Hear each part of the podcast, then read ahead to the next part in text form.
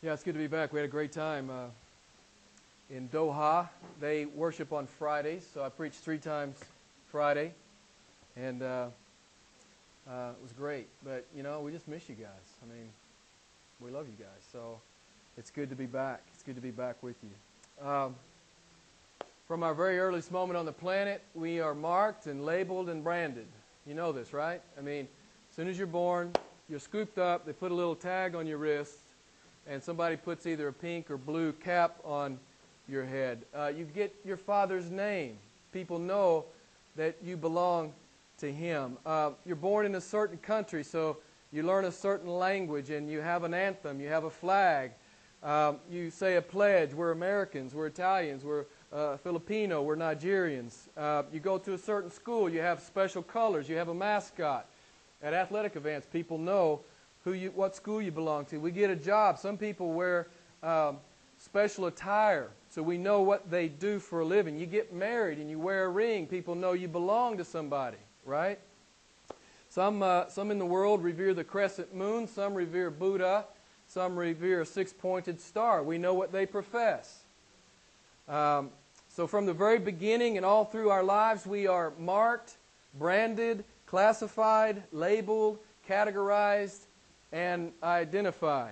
It's just something man does. Man has always done this. Man has never not done this from the beginning of time. It's a universal trait of every nation, tongue, and tribe. Why do men do this? Why do they have this compelling desire to belong, to be marked, to be labeled, uh, uh, and, and, to declare who they belong to? I think any amateur psych- psychologist will tell you that it flows from a deep seated need to belong.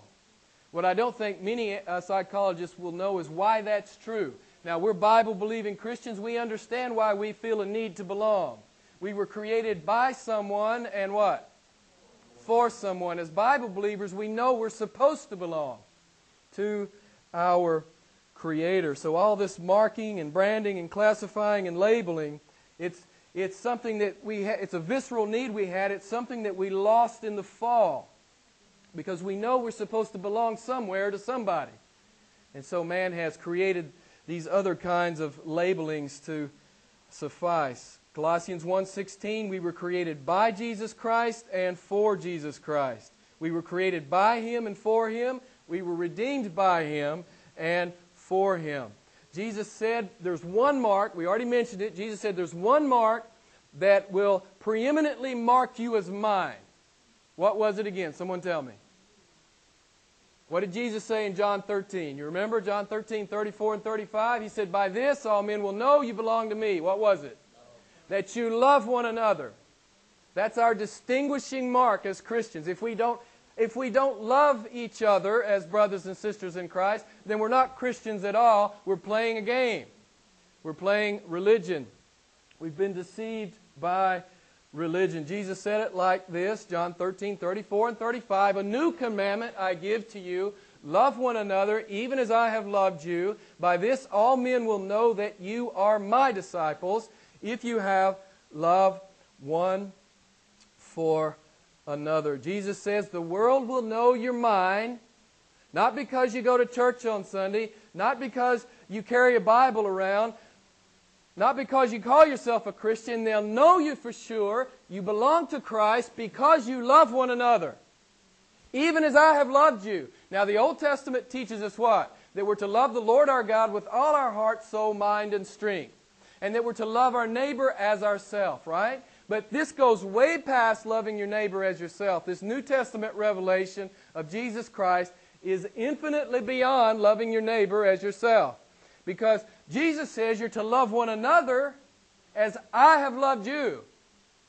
This is way past loving your neighbor as yourself. Jesus says this is a new commandment, and it's radically different than anything that's ever been said in the Bible before. God says, I expect my people to, to love one another as I have loved my people.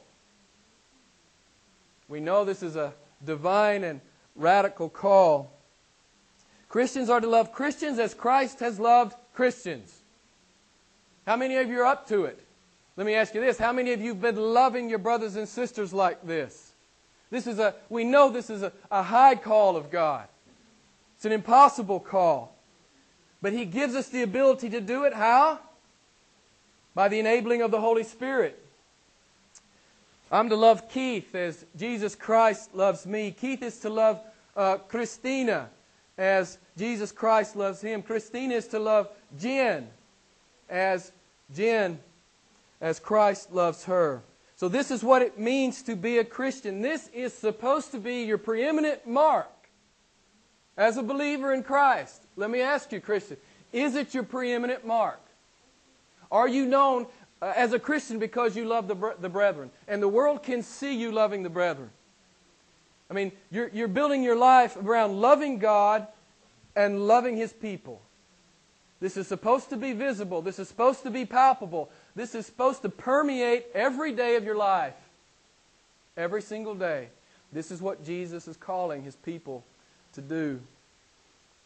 Do you bear that preeminent and distinguishing mark of Christianity? This will be my last reminder sermon of the new year, I'm pretty sure. I'm not really sure. I'm never really sure, but I'm pretty sure it's the last one. So uh, I think next week we will start going verse by verse through Colossians. But this, I had to just, the Lord laid it on my heart to call you to love each other in 2010. This is a sermon that I think I could preach once a quarter and it wouldn't be too often. That we're reminded we're to sacrificially love each other. So I'm just going to ask you again is that a reality in your Christianity? Is that a reality in your life that you're pouring yourself out for the brethren? That's what we're called to do, beloved. Christianity is nothing less than that. Pouring ourselves out for our brothers and sisters in Christ. Guess what? God really expects you to live like this. I know it's supernatural, but God really expects us to, to submit to the authority of the Word and to uh, respond to the leading of the Spirit and to be poured out in love in the body of Christ. Yes, we're to love uh, our neighbors out in the world, but particularly we are to love one another in the body in the way Jesus loved us. So, how did Jesus love us? All you have to do is look at the Creator God uh, leaving His throne, and there He is laying in a manger. Can you believe it? That's God laying in a manger. Why is God laying in a manger? Because He loves you. Why is God being nailed to a tree? Because He loves you. This is how Jesus loves. This is the kind of love God's calling you to. You know, yeah, this is, this is big love. This is huge love.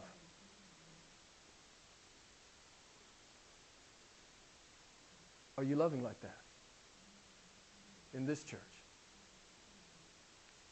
That's what Jesus called you to.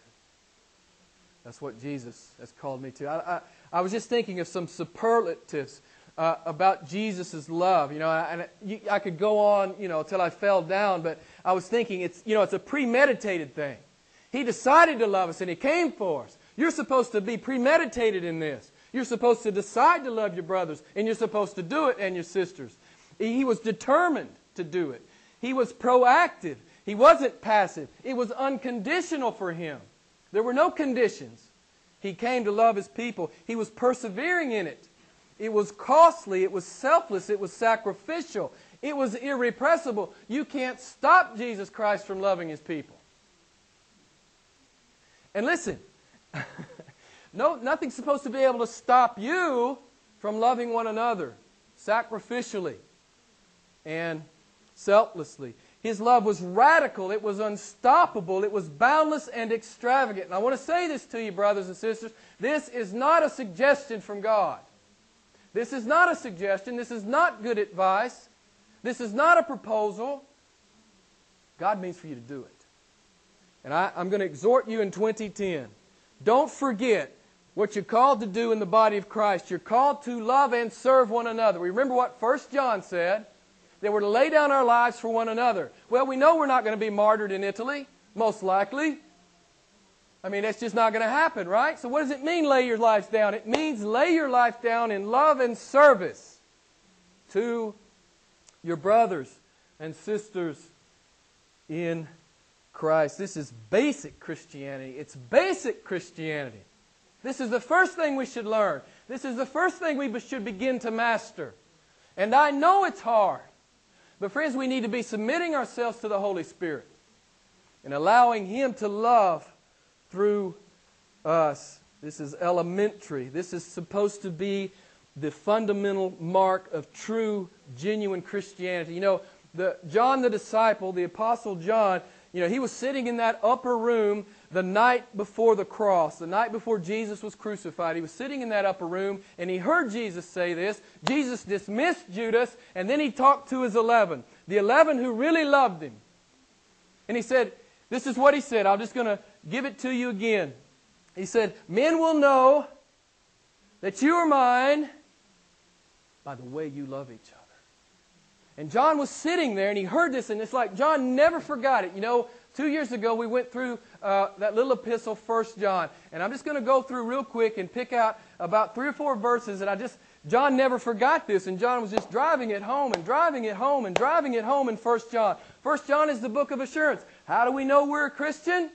Not because we parroted a prayer and somebody said we were, because we are like what First John says. First John is a reflection. We look into it, and if we see our reflection coming back, it's like a mirror. If we see our reflection coming back, we have assurance that we're a Christian. John says this is how real Christians live. 1 John 3:10. Anyone who does not love his brother is not of God. That's pretty plain, right? If you don't love your brother, God says you don't belong to me. 1 John 3:11. This is the message you have heard from the beginning that we should love one another. 1 John 3:14. We know that we have passed out of death and into life because we love the brethren. See there? That's how we know we're uh, born again. Right there, 1 John 3.14, we know we're born again. We love the brethren. Friends, if you don't love the brethren, you have every reason to question your profession of faith in Christ. You may have just been a victim of religion, which so many people are.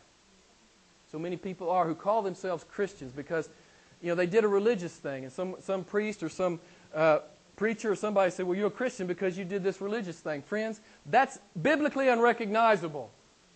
In the Bible, God says if you, if you love one another, that's a mark, that's a true mark that you are indeed born again, that you belong to me, that you are begotten from above, you are begotten of God. 1 John 3:16, we know love by this that he, Jesus, laid down his life for us, and we ought to lay down our lives for the brethren. I already shared that one with you in love and service. 1 John 3:18, let us not love with word or with tongue, but how? How should we love? In word and in truth and in deed. Let me ask you, Christian, are you loving in deed? Are you loving in deed?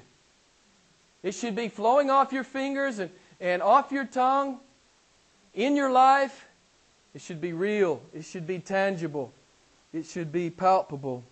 Jesus says, You will know a true disciple of mine. They will be marked out and labeled. You will be able to tell because they love my people. They love the brethren. And Jesus, the love of Jesus is not syrupy and sentimental and maudlin. It's you know what you know how Jesus loves. It's blood, sweat, and tears kind of love, right? This is the kind of love that He's called us to in this body and every body you belong, uh, you belong to for the rest of your life. You're called to blood, sweat, and tears kind of love in that body. Unconditional love in that body. Sacrificial love in that body. Selfless love in that body. I know this is a high call, but this is the Word of God. This is the Word of God. It's a relentless, roll up your sleeves and go to work kind of love. It's fearless and courageous, and yes, it's very expensive. And I got to say, I, uh, I'm glad Jesus has called us to this kind of love because obviously we need that kind of love at the International Church of Milan. You know, I'll just share with you briefly. Uh, I'm from the States, and I live in, a, in an area of the States called the Bible Belt, and, you know, there's just a church on every corner there. And you can pick any flavor of church you want. You can, you can worship in any style you want, any tradition you want. You can worship with your same social class. You can worship with your same race. You can, uh, you can worship with people who believe exactly like you do, down to the finest point of doctrine. You can worship in the church that has the color of carpet you like. There's so many flavors there. You know, you don't have to really love anybody because everybody's the same. Everybody thinks the same and talks the same and smells the same and looks the same. Everybody's identical, so it's just a love fest, right? It's just a love fest because everybody's the same. But you know, in the international church, it's not like that. And man, it was, it was so awesome to be in Doha. It was just like this church, just bigger.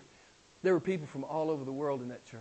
And they were just loving Jesus and worshiping Jesus. It was awesome. It was just awesome. I mean, I just love that. It's just like, a, to me, it's like a little, it's a little taste. It's a little taste of heaven. At ICM, we've had 58 nations through the church in six years, and every conceivable denomination.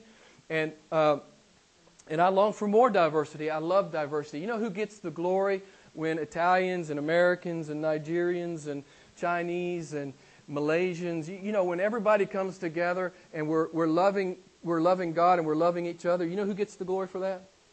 God does. You know, men don't understand this, and dead religion can't understand this. That's God's work. And friends, I want us to be more, I'd love for us to be more diverse because God gets the glory. He is honored and He is magnified. And here's the other thing He's delighted. He's delighted when His people come together and love each other as He has loved us. ICM would not survive unless we learn to love each other, unless we submit to the Holy Spirit. In this church, you know this, those of you who've been around uh, for a while, we magnify the Word of God. We stand on the Word of God. If God's Word says it, we're going to teach it. If it's not in God's Word, we're not going to teach it. I, I don't care who said it. Uh, we're not going to teach it unless it's in the Word of God. We're uncompromising about that. But the other thing we have to be uncompromising about is that we're going to love each other like Christ has instructed us to do. And we, we have to be uncompromising about that. If we refuse to love as Christ has called us, by definition, we, uh, we no longer uh, belong to Christ, and by definition, we are really not a church. It doesn't really matter what we say it's like we've been talking about in James. It doesn't really matter what you say. You know, what does God say in James chapter 2? What good does it do to talk about it? To tell somebody who needs clothing to be warm? What good does that do? Or tell somebody, uh, be filled if they need food? What good does talk do? What are we supposed to do about it? We're supposed to love. And we're supposed to give. We're supposed to love our brothers.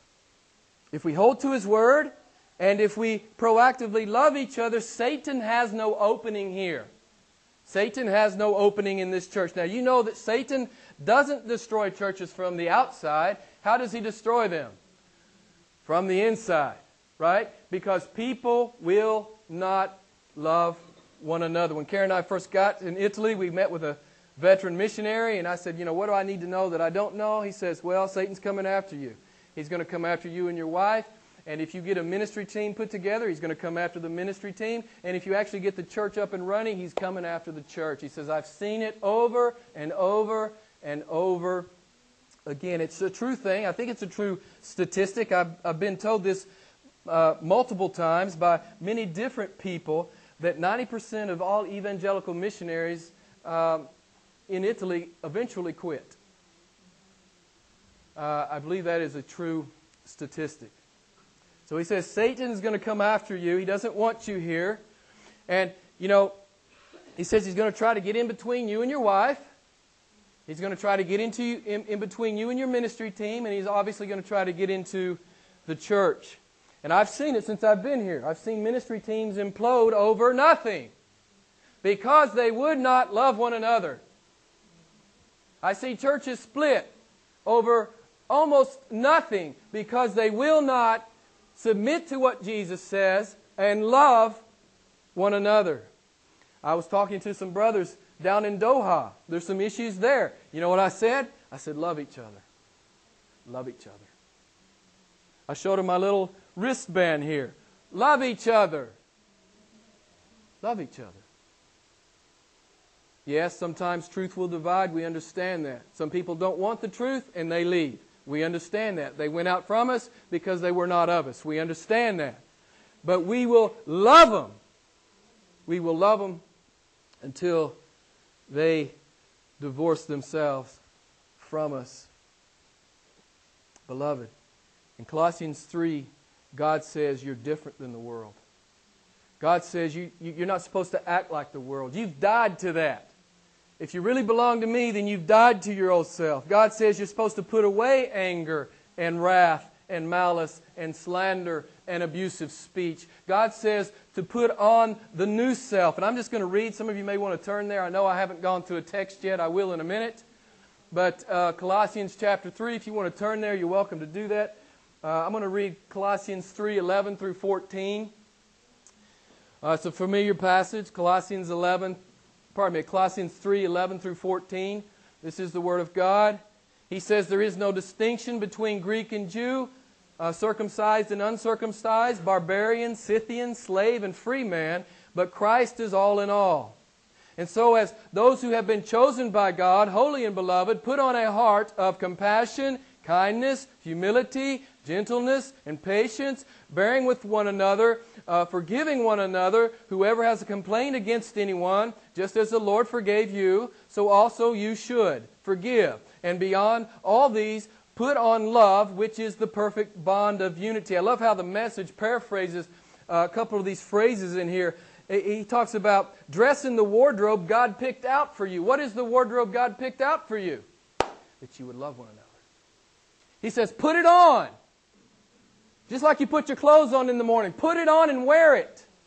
Don't leave the house naked in a spiritual or Christian biblical sense. Put it on in the morning. This garment of love. He says, wear love. It's your basic all purpose garment. Wear it every day. Wear it every day. So we're going to have a pastoral moment. We don't have those very often, but this is a pastoral moment. So this is a parenthetical thing. I'm just going to stick this in here. Uh, if you're here in the church and you want to squabble about everything and you want to major on the minors and you want to find fault and complain and you want to be unkind, you want to have a critical spirit, and you're unwilling to humbly learn from the differences we have sometimes with one another, if you're unwilling to be long suffering uh, with the rest of us, if you harbor every perceived offense and you will not forgive or be willing to be forgiven, if you are unwilling to forgive me when I disappoint you, then here's what I want to invite you to do. Maybe you could find another place to go to church. Okay? Have you ever had a pastor tell you that? Maybe you have, maybe you haven't. This is my commitment to you, each one of you. There's no partiality here. If I discern that you're uh, fomenting uh, strife in the church, your phone will ring, and I will come to you, and we will sit down and we'll talk, and we'll try to open up the Bible and figure it out together, and, and we'll counsel together, we'll pray together, we'll wrestle, we'll wrestle. Yeah, Adam, my good brother Adam. We'll wrestle together for a season. We'll work hard at it. We'll pray. We'll do whatever we, I'll do whatever I have to do. But here's the deal. If you want to uh, disturb the loving unity of this church and you refuse, you refuse to stop doing that, I will ask you to leave. I will not sacrifice the distinguishing mark of true Christianity, and that is that we love one another. So that's a promise to you. Whether, I don't care who you are if you are fomenting strife and disunity in the church and disharmony, disharmony and you're inciting that, I will come to you. Jesus commands, he says, our authentic, authenticating mark is that we love one another as he has loved us. Colossians 3.14, beyond all else, put on love, which is the perfect bond of unity. By God's grace and enabling, ICM will be known for its agape love. Now, some of you uh, who know the Bible some, you're familiar with that word agape. Uh, I'm sure most of you recognize it. It's the Greek word that Jesus uses in John 13. It's the, the word that Paul uses in Colossians 3. What does it mean? It just means sacrificial love. It means the kind of love Jesus displayed and acted out upon the earth. That's the same kind of love you're supposed to have for me, and that's the love I'm the, the kind of love I'm supposed to have for you. I just want to ask you right now will you commit to love each other like that in 2010? God expects that from you. Friends, this is not an academic exercise. God expects it. he expects it. It's a command. Again, it's not a suggestion. This is not a suggestion. God says, I have loved you with an everlasting love. And he says, I expect you to love my people the same way. Understanding we know we can't do it perfectly, we know we can't. But as we submit to the power and the enabling of the Holy Spirit, we can learn to love like that. I'm going to finish tonight just going to 1 Corinthians, the text that we read earlier, that Gary read. You know, that great text, that great love chapter. And I just want to finish tonight looking at that. 1 Corinthians chapter 13. As always, you have to get context. Uh, if, you, if you don't get the context here, you, you miss much of the power and force of the words. Uh, here in chapter 13 of 1 Corinthians, Paul's right in the middle of one continual reproof and correction of the Corinthians. They have wrong understanding and wrong attitudes and wrong behavior about God's ordinances and God's gifts. And he's reproving them. And then he interjects here in 1 Corinthians um, chapter 13, right there at the end of chapter 12, he says, And I will show you a, uh, a still more excellent way. What is it?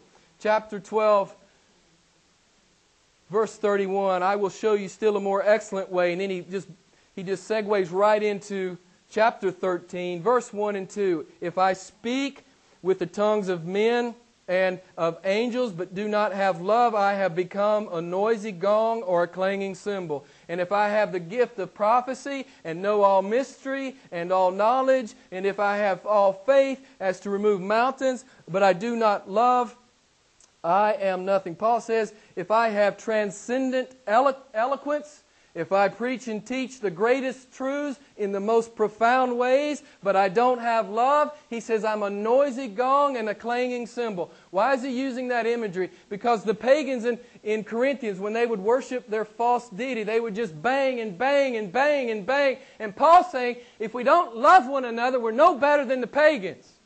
This is what Paul is clearly saying. He says, if it's just words, we're no better than the pagans. We're no better than those pagans who are banging their gongs and their cymbals. Paul says, uh, without love, it doesn't matter. Paul says, if I could unwrap all mysteries of the transcendent God, if I could fathom all the unfathomable mysteries of, of God, if I had the faith to move mountains, but I don't love, it's meaningless. You see how strong this is? You see, you see how God is driving this point home? God's serious about this. God is serious about this. Paul says, Man, if I can do all these things, but I don't have love, he says, I'm nothing. Look at the end of verse 2. He says, I am nothing. I am nothing. Look at verse 3. And if I gave all my possessions to feed the poor, and if I delivered my body to be burned, but I do not have love, it profits me nothing. Paul says, benevolence without love is of no profit at all.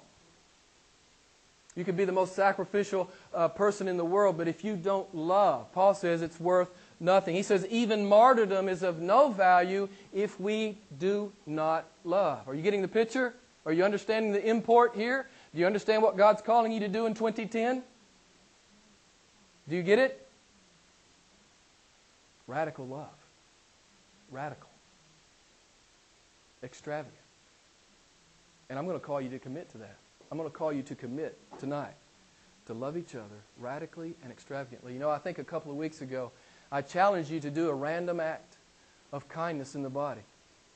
And uh, I bet some of you did. Maybe some of you didn't. Karen and I had an opportunity to, to uh, uh, the Lord enabled us and gave us an opportunity to, to uh, do that, and, and it was a great blessing. I got to tell you, it was just fun for us. Okay? And what I want to say to you, if, you, if you'll if you'll do a random act of kindness, if you'll love someone in the body, it's just fun. You know, God knows how to have a good time, and He knows how He knows He knows uh, how to tell His people to have a good time. I got to tell you, it's just fun. It's just fun to to love somebody for no good reason. Just do something nice, something kind, something gracious, something generous. Someone in the body. Just because you love one another, just because you're brothers and sisters, just because you have a common father. You know, we talk about it so many times. God is an omnipotent giver, man. He just, he never stops giving to his kids, and expects us to resemble him in that way. He expects us to be open handed and to love one another. Verse 3, I love how the message paraphrases it. It says, So, no matter what I say what I believe or what I do, I'm bankrupt without love. And then Paul, in verses 4 through 7, the Apostle Paul is going to hold up this diamond of agape love so we can see all of its many colors, hues, and facets. It's interesting that here in the English there are some adjectives, but if you go to the original Greek, these words are in all verb forms. They're all verb forms. God is not giving us an academic lesson on what love is. God is calling us to do it. It's a verb. You're supposed to do love. You're supposed to do love in the body. This is not what love is. This is not a lesson on what love looks like. This is a lesson on what love does. This is a lesson on what you're supposed to do if you call yourself a follower of Jesus. That's what it is. God is saying to the Corinthians, He's saying to you, and He's saying to me, do what I say. Love one another. I got to tell you, friends, I'll say it again. It's just fun to love one another. It's fun to serve, to serve one another. Yes, sometimes it's inconvenient, and sometimes it costs, and sometimes it's messy, right? It's, you know, the phone never rings at a convenient time, and a brother or sister needs help. It's never convenient. You know, I have people say to me, well, I couldn't do it because I had this. Or I couldn't do it because I was doing that. Friends, if a brother and sister calls, you drop everything. If it's possible, you drop everything. You drop everything. This is what God is calling us to. Look at verse 4. Love is patient. Love is patient. Love is kind. And it is not jealous. Love does not brag. And it is not arrogant. Literally, love is to be long suffering and long tempered. I love that. God says you're to be wronged again, and that's it. If somebody wrongs you, I'm done with them. I'm never going to do anything. I'm not going to love them anymore. Is that what God's Word says? They, somebody gets one chance with me, and that's it. I'm done with them. If they don't perform up to my standards and specifications, I'm done. Is that what God's Word says? What does God's Word say? How many times are we supposed to forgive a brother? 490 times. Seven times 70, of course, which is a metaphor for always. And look here, that's what, the, that's what the text says about love. It is patient, it is kind, it is not jealous, does not brag, it is not arrogant, it is kind. Just as patience will take anything from others, kindness will give anything to others. Literally, to be useful, serving, and gracious. It's more than having kind feelings, it's doing kind things. It's being proactive in the body. Love is not jealous. Jesus called it uh, an evil eye in Matthew 20, 15. It may be the most insidious and destructive sins. Uh, agape love is the antithesis of jealousy. I love, you remember what we learned in James chapter 3, verse 16. For where jealousy and self, selfish ambition exist, there is disorder in every evil thing. So love is true love is the absence of that. Love does not brag, it is not arrogant. I love how the message paraphrase it says love does not strut. Love does not strut. The Corinthian believers, they were proud of their gifts, they were vying for attention, they were spiritual show-offs as John MacArthur says. But what does God's word say to us about pride and arrogance? Let me just give you a brief survey in Proverbs. Proverbs 8:13, pride and arrogance, God says. Does anybody know what God says about pride and arrogance? God says, I hate it. I hate it. That's what, what the Lord says.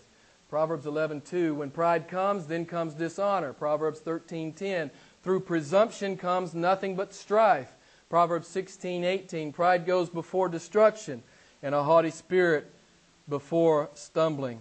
Listen to this. I want you to hear this. Arrogance is big-headed, but love is big-hearted. Isn't that beautiful? Arrogance is big-headed, but love is big-hearted. Love forgives and forgives and forgives and forgives. Love is big hearted. Look at verse 5. Uh, love does not act unbecomingly. It does not seek its own. It is not provoked. It does not take a. Uh, uh, it does not take into account a wrong suffered. Very simply, Christian love is not rude. It is gracious and considerate. Love does, does not seek its own. I love what one theologian said. It says, if you could cure selfishness, you would be back in the Garden of Eden. Is that not true? If we could just cure selfishness, which we can't do with our fallen, sinful, rebellious hearts, we'd be back in the Garden of Eden. But you know, the church is supposed to be like a little Garden of Eden, man. We're supposed to be loving each other, serving one another as we walk with God. Love is not provoked. It is not aroused to anger or outbursts of emotion. Love guards itself against this. Genuine love guards itself against being irritated and upset and angered when offended. You know, a person who's seeking for his own agenda, he is easily provoked, right? If you cross him, he is easily he is easily provoked, but love considers nothing its right and everything its obligation. I love that. We consider nothing our right and everything our obligation and everything as our obligation. Verse 5, love does not take into account a wrong suffered. It's an accounting term. It's an accounting term. Resentment keeps careful books, but love has no ledger. Resentment is going to keep Anybody that wants revenge, they're going to keep careful books. I owe you this, I owe you that. I'm going to revenge against you. I'm going to take revenge against you. But true love keeps no ledger. They keep no score. It's gone. I forgive. I forget. I love my brother. Look at verse 6. Love does not rejoice in unrighteousness, but rejoices with truth. Love does not rejoice uh, in unrighteousness. The most common form of of rejoicing in unrighteousness in the church is, can anyone guess? Gossip. It's just about talking about one another. You know, we shouldn't be talking about one another except in a positive way, in an uplifting way, in an edifying way. And you know when you're, you know when you're saying things about one another that you shouldn't be saying. God expects His children to love each other and to not rejoice in unrighteousness. I love I love it. Love and truth and righteousness are inseparable. They are inseparable. Uh, verse 7 Love bears all things, believes all things, hopes all things, endures all things. Um, to bear means to cover and support and protect each other from exposure and ridicule. You know, it's one thing I tell the, the team is that we'll fight for each other and we'll protect each other. We'll not listen to uh, a, a, an adverse word said against a team member. Really, we shouldn't do that for anyone in the church. But we'll fight for each other, we'll pr- protect each other, we'll defend each other. It's what true love means. Love does not expose, it does not exploit, it does not gloat, it does not condemn. I love what John MacArthur says. He says, Love bears all, B E A R S. It does not bear all, B A R E. You know, we're not talking about our brothers and sisters. We're not telling that thing that we, we, we know in confidence. We're not saying it. We keep it inside. True love bears all, it does not bear all. Love believes all things, it is not suspicious, it is not cynical. Jealousy and envy uh, love to believe the worst, but true love loves to believe the best. Love hopes all things in our darkest, hardest, most painful moments. Love hopes in God. Don't you love that?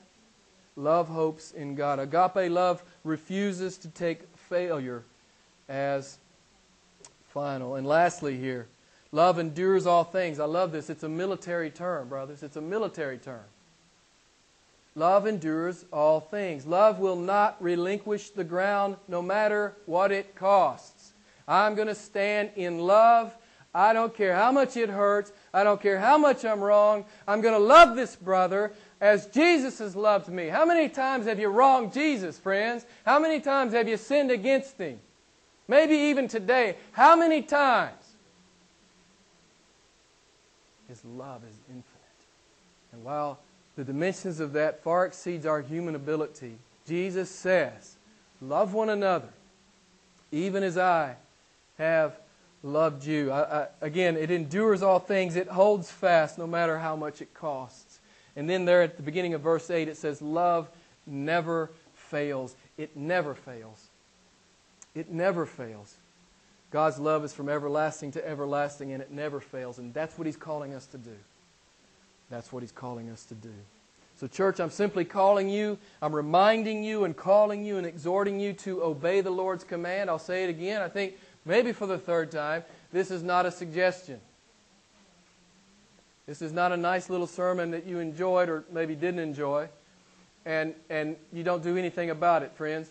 This is the Word of God. God means for you to uh, incorporate this in your life, As soon as you walk out that door, this is a reality for you. It's going to be reality all year long. You're not going to forget what you've been called to do by Jesus, and that is to love one another. Christ, Christ's love bears what is otherwise unbearable. His love believes what is otherwise unbelievable. His love hopes in what is otherwise hopeless. His love endures what is otherwise unendurable. So I'm calling you to courageous, expensive, selfless, sacrificial love in 2010. That's your job description in 2010 as a Christian. Sometimes it will be, almost every time it will be inconvenient. Sometimes it will, in fact, be quite messy. But that's the kind of love that we're called to show. That is our distinguishing mark if, in fact, we belong to the Lord Jesus Christ. Friends, this is just serious Christianity. I told the guys down in Doha, I said, man, you think you're down here because you're, you're, you have a job and you're getting a check? Wrong. You're on God's errand. You're, you know, Christianity is supposed to be visible in Doha because you're here. Christ is supposed to be seen in Milan because you live here. And Christ is to be alive and well in this body as you love one another. Jesus says, A new commandment I give to you love one another, even as I have loved you. By this all men will know that you are my disciples, if you have love one for another. Beloved, this is not a suggestion, this is the Word of God. Let's pray together.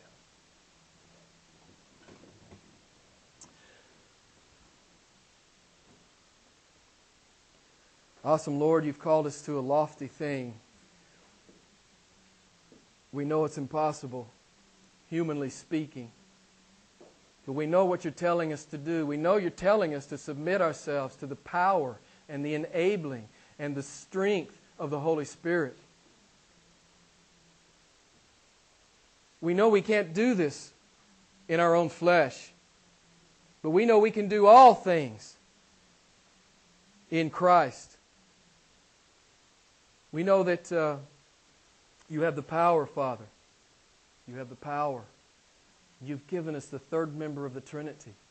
Lord, I pray that we would appropriate that power. I pray that we'd take this serious. I pray that there's not one person in here tonight who is not convicted and who does not take this serious.